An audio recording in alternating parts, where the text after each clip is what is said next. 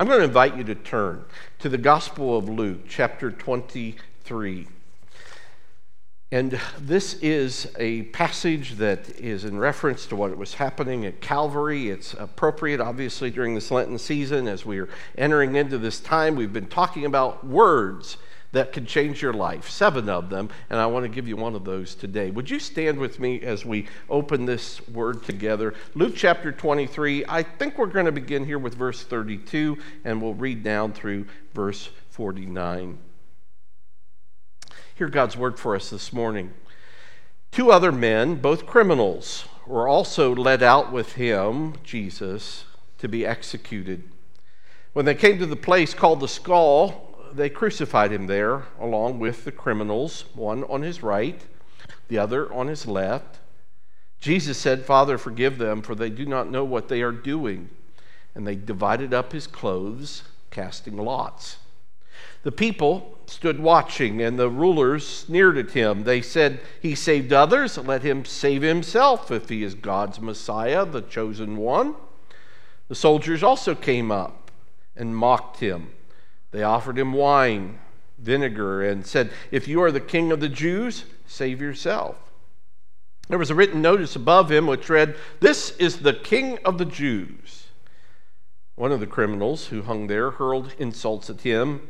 "Aren't you the Messiah? Save yourself and us." But the other criminal rebuked him. "Don't you fear God?" he said, "since you are under the same sentence. We are punished justly, for we are getting what our de- deeds deserve. But this man has done nothing wrong." Then he said, "Jesus, remember me when you come into your kingdom." And Jesus answered him, "Truly, I tell you today, you will be with me in paradise." It was now about noon, and darkness came over the whole land until three in the afternoon, for the sun stopped shining, and the curtain of the temple was torn in two. Jesus called out with a loud voice, "Father, into your hands I commit my spirit."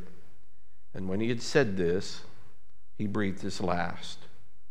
The centurion, seeing what had happened, praised God and said, "Surely this was a righteous man." And all the people who had gathered to witness this sight saw what took place. They beat their breasts and went away. But all those who knew him, including the women who had followed him from Galilee, stood at a distance watching these things.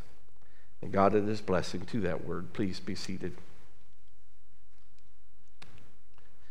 You know, when we come to this moment of Jesus' death, as Christians, we realize this is the crux of human history. In a very real sense, everything that has happened in history is leading up to this point. If we take Scripture seriously, even before God created the world, he knew about this moment. He knew that this moment had to happen because, you see, my sin and your sin was no surprise to him. He knew full well the results of creating the likes of you and me, and yet he thought that you and I were worth the cost. That's the truth.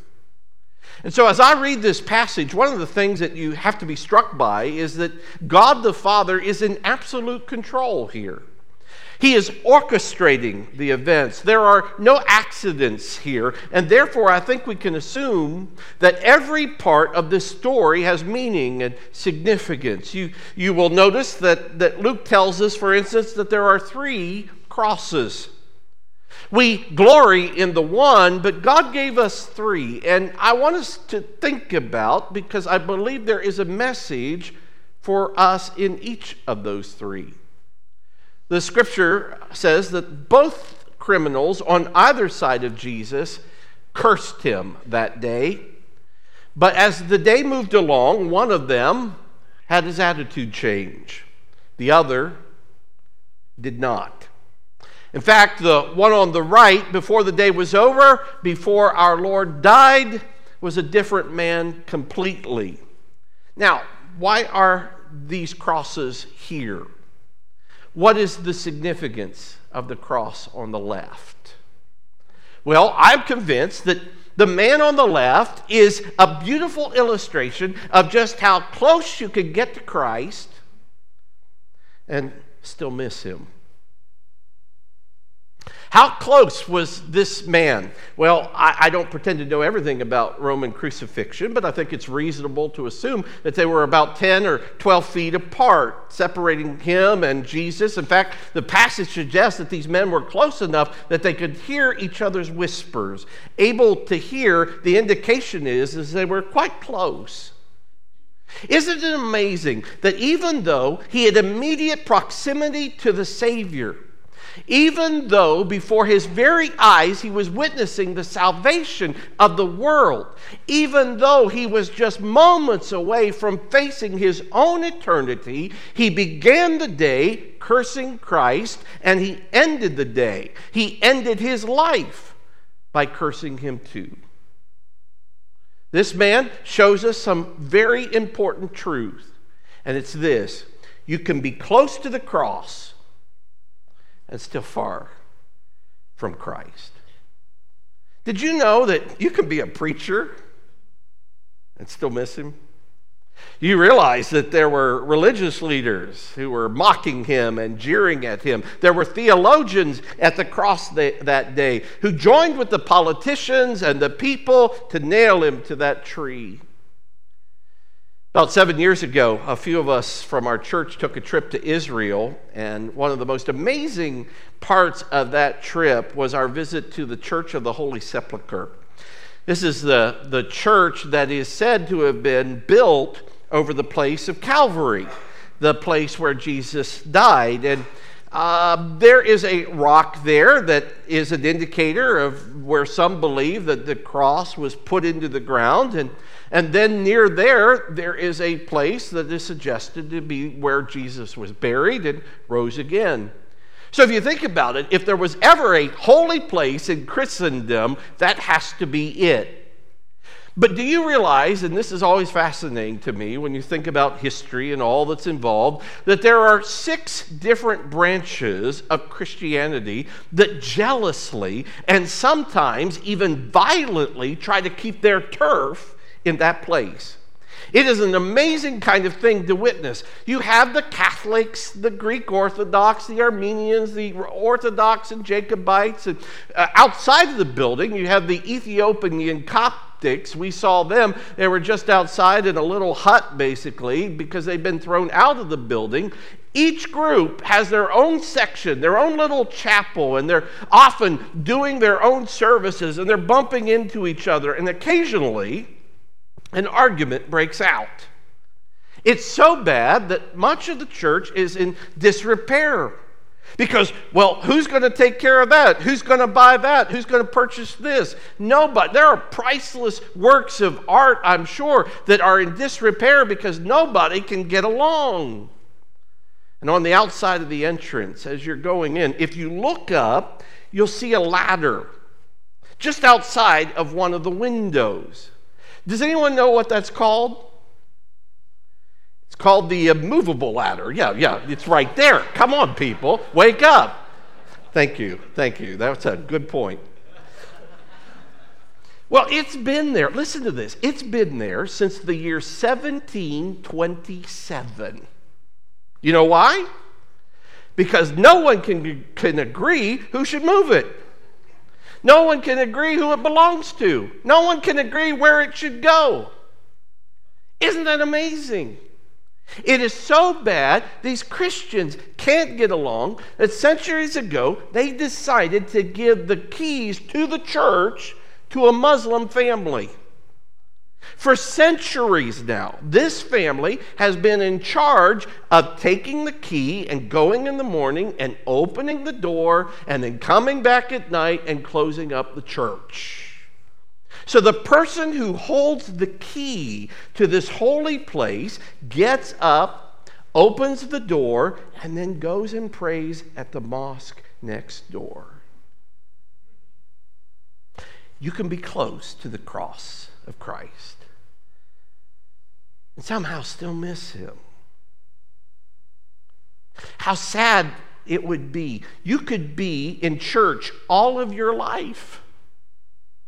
You could attend every service. You could be a greeter. You could lead a small group. You could be a nice person and everybody thinks you're great, and yet never really know the full saving power of Jesus. Because you see, we have the power to reject truth. We have the power to hold on to our own darkness, our own sin. But this man shows us it is possible to be close and still be lost. And I want you to see this. Don't miss this. There is no sense of universalism here. Listen, in other words, there, there is no sense that, well, everybody gets to heaven. That's not what this text tells us. The Bible paints this as a tragedy of eternal dimensions. But of course, then there's the other thief. He's initially joining in on the cursing. He saw everyone else doing it too. He joins in. But as he approaches death, he began to sense there was a big difference between himself and the one who was hanging on that middle cross. And as the hours passed, I think he began to say, you know, there's something different about him. In fact, if there was ever a change to occur in me, I would want to be like that guy. There was something about Christ, even as he hung there on the cross, that spoke to him and caused him to think, he's what a human being ought to be. He's what I'm not. And so there came a point when he turned to his partner in crime and said, do you not fear God? Now, of course, the guy on the left, God was the last thing that he was thinking about. He was not concerned about God. He was just consumed with spewing hatred. But the thief on the right has begun to think about God. Something about Jesus that led him to God. And that tells me something else. You know, I, I don't think I can prove this, but I do believe that's the kind of God we have. I believe that God has been waiting this man's entire life to get his attention. God has been waiting all this man's life for this moment. I think God said, I'll hang him there next to my son, just so that he will have a chance to respond to my love. We have a God that will go to an extraordinary length to see a person he loves come to him. I was struck on, I think it was uh, Wednesday, we had the, a beautiful service for Harry Beal, funeral. Harry's dad was an alcoholic, and Harry became an alcoholic too. He faced years of pain as a result, and the truth is that pain impacted his family, and it mm, was hard. Harry, however, real, uh, because of that issue, ended up in jail more than once.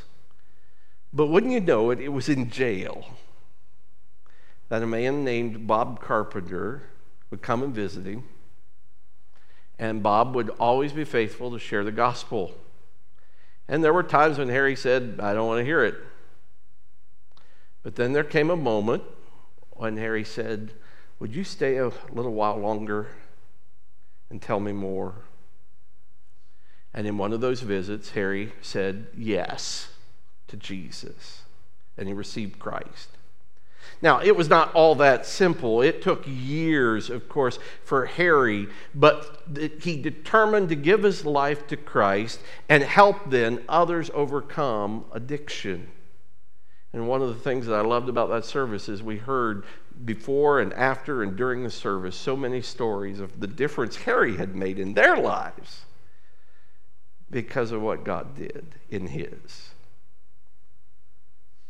This thief, we saw uh, him grow in respect and understanding of Jesus, and he, he thinks about this man who is hanging on the tree next to him, and he becomes conscious then of his own sin. Did you notice that? We deserve this. He comes to this truth. And when you come to the truth about yourself, you have the opportunity, I believe, to come to the truth about God. And so he looks at Jesus and he says this amazing statement of faith. Remember me when you enter your kingdom. Now, we probably read this story a thousand times, but we don't often realize how amazing a statement that is. John Calvin said this. He said, "It may well be that in all the history of the human race, this is the most remarkable example of faith that anyone can ever find." Now think about that. This is, this thief believes that Jesus has a kingdom. Now what evidence did he have? Jesus is dying on a cross, rejected by everybody, helped by no one. What kind of king? He has a crown. It's made of thorns. He has a purple robe, but it's been stripped from him, and it's being divided up and stripped into pieces by the soldiers.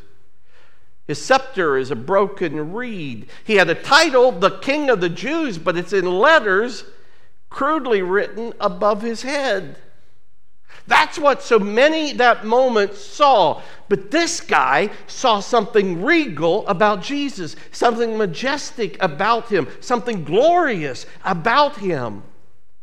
And he said, if there is any person that I want to be with, then it's that person. If there is any kind of person I would like to be like, then he is the one. And if I've got to spend eternity anywhere, then I want to be where he is. And Jesus said, today you will be with me in paradise. Now notice the promise there. It isn't just about paradise. The promise is you will be with me. So why is this guy here? I think one of the reasons we're told this story is to let us know how late it can be and a person still make it. You can, you can know Christ and still make it to heaven no matter how late it is. He, he didn't have a chance to ever go to church. He never had to listen to one of my sermons. He never gave an offering. He never took communion. He was never even baptized. He didn't get a chance to give to the building fund. He never even had a chance to, to make amends for the crimes he committed. And man, I, I want you to think about the good news in that. The good news is that God is telling us it is never too late, and no one is ever too bad that they cannot be saved. That means that you and I can't give up on anybody. That we've got to keep hoping and keep trusting and keep praying. You better believe that you can invite that person to Easter service here. God is capable of reaching into their heart. Even while they're taking their last breath, God can do a miracle. But I think this cross also tells us something else. Now, to those of us who have been Christians a while, well, sometimes we can get a little offended by this idea. I mean, we went to church. We gave to the building fund. We sat through all those sermons. We joined the small group and volunteered in the nursery. But what this man points us to and helps us see so very clearly is that every person comes to Christ in the same way. Every one of us comes exactly like this thief hanging there on that cross. You see, there is nothing saving about what I can do. Whatever it is I do, it will not save me. Jesus Christ alone is the Savior. And if there is any saving going on, it comes in a relationship with him. So it's not about what you do. It's about who you know. Salvation is never given because we earned it, or we did enough, or we went to church long enough. This man demonstrated one thing, faith in Christ, and that's enough. We can do nothing but have faith in Christ. Are you with me? Sometimes I think it's easy after you've been a Christian for a while and you don't do the things that maybe you used to do, and you look at these other people who aren't believers and they're doing what unbelievers do, and we can feel kind of smug and secure in ourselves. But man, this cross reminds us, don't ever get to the place where you start putting your trust in anything you've ever done. That's not where salvation comes. Saving is in Christ alone. It doesn't matter when we come. We come by His grace and mercy and love. We come by faith and faith alone. And then there's this third cross. And for us, of course, it's the most significant. It's the one we glory in. This is a picture that no other religion offers, by the way. Now, religions down through the ages have always required sacrifice, but think about that. I defy you to find any religion of the world like ours, because to be religious in so many other cases is to give God a sacrifice. But what we have with the cross is a God who sacrifices Himself for us. And He gives us Himself. He gives us the only thing we need. We need Him. And He came to give us one thing, and that was His life, Himself. But there's more. Not only in this passage that do we see the picture of God giving Himself, but we also see a man, a human being. And you say, well, wait a minute here, Pastor. He's not like us. He's not like me. And you're right. But Jesus is like what I'm supposed to be. Luke's version of the story has the soldier here declaring, certainly this man was righteous, was a righteous man. He become, he is all that I ought to be. Now you say, Pastor, wait a minute. How can I be like him? He did miracles. Jesus healed diseases. Jesus calmed storms. Jesus raised the dead. Pastor, I'm not like him. I can't be like him. And I think about that, and I think about the fact that I am so, so far off. But let me remind you of something. Ephesians five says this, be imitators of God. Now, just hold on there. You come to a passage like that, and you almost want to laugh. Me, imitate God? Are you serious? God is omnipotent. He's all-powerful. Man, I have difficulty leading a church of a couple of hundred people. God is omniscient. That means He's all-knowing. I can't remember my kids' birthdays and how old they are. God, God is omnipresent. He's everywhere. Some people will say about me, even when I'm here, He's out to lunch. He's somewhere else. How can I imitate God? Well, the text doesn't, of course, end there. It goes on to say this, walk in love, just as Christ loved you and gave Himself up for us, an offering, a sacrifice to God. You, you, do you see how I'm to imitate God? Jesus, the man, sacrificially gave Himself up for the well-being of somebody other than Himself. And we can give ourselves away for the benefit of others. And Jesus says to us, you can do that too. Be imitators of God. Now I think about it. Bear with me, but let's go back and think about it. The disciples are called, and Jesus says, follow me. Follow me. To follow Him means we imitate Him, we act like Him. And the one thing the cross proves is that we are to be like Him in the way that we give ourselves away in love for the benefit of others. Over the last few months, we've talked a lot about the Apostle Peter and his ministry and life. When Peter was first called to be a disciple, you remember Jesus said, "Follow me." Jesus goes to the cross, and I think it's interesting that after the resurrection in John twenty-one, we were there just a few weeks ago, Jesus asked Peter three times, "Do you love me?" And three times Peter answers, "Lord, you know that I love you." And after that, Jesus says, "Feed my lambs, tend my sheep, feed my sheep." And Jesus says, "Peter, by the way, you are going to be led around and go where you don't want to go. You are going to die for me." John says that Jesus was trying to, to, to, to let Peter know. And, and Peter realizes this, but Jesus says, "Follow me, follow me." And then Peter realizes, "You mean, Lord, that I'm going to die for you?"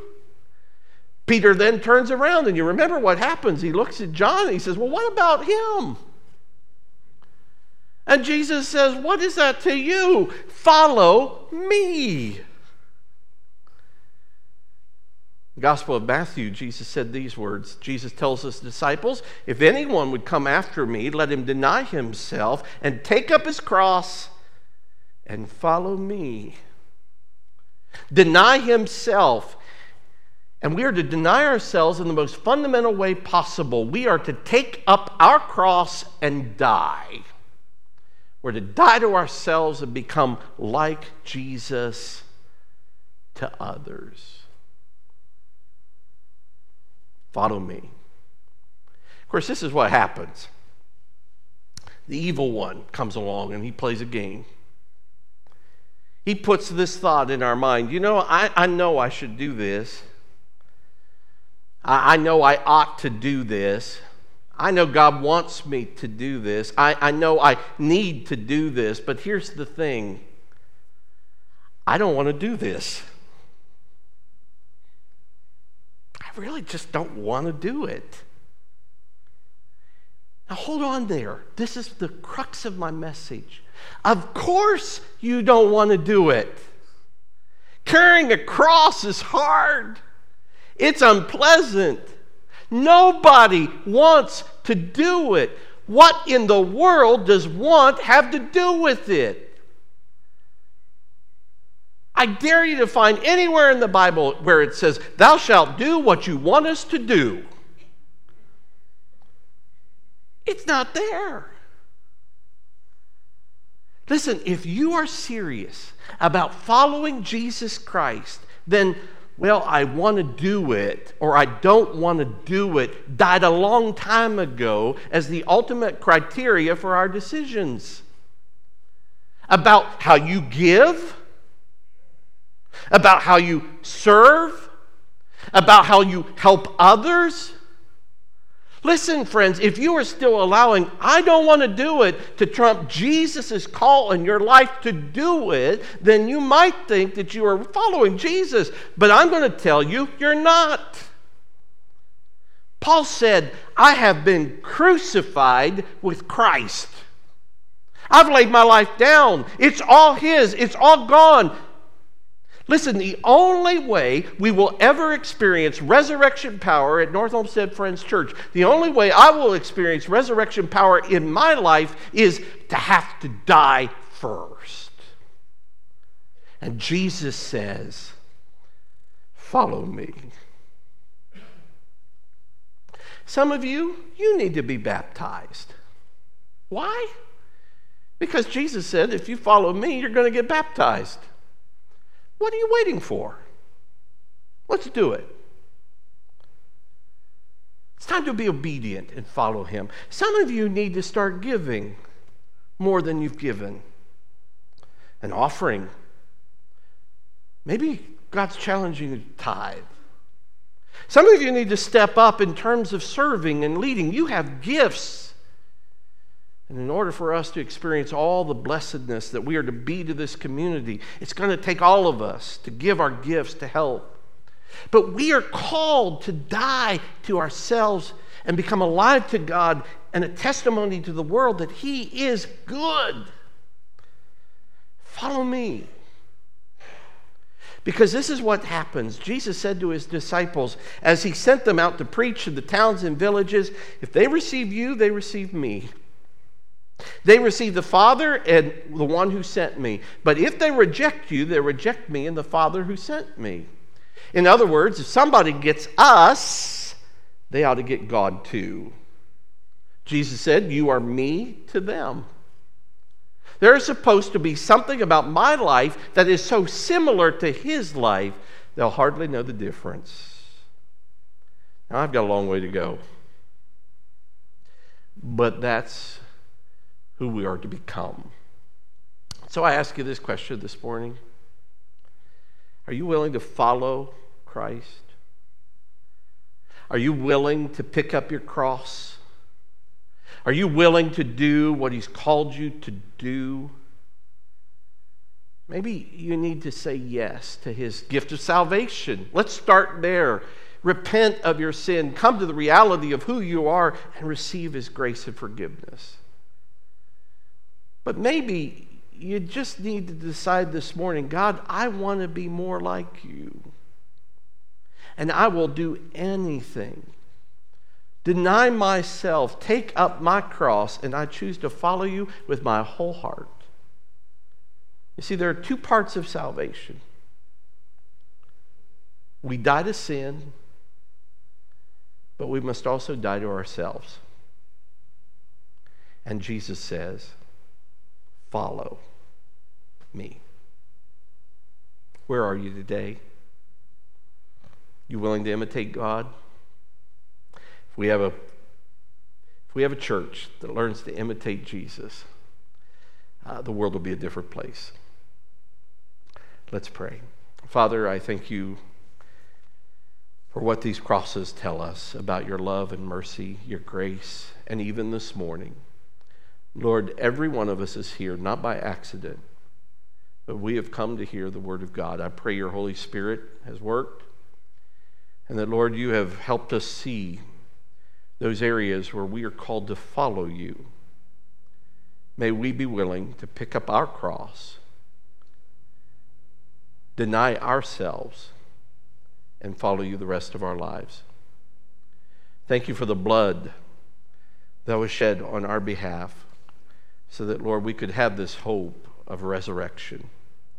May this morning, even as we come together, may we experience that resurrection power as we say, Lord, I will follow you. We pray this through Christ our Lord. Amen.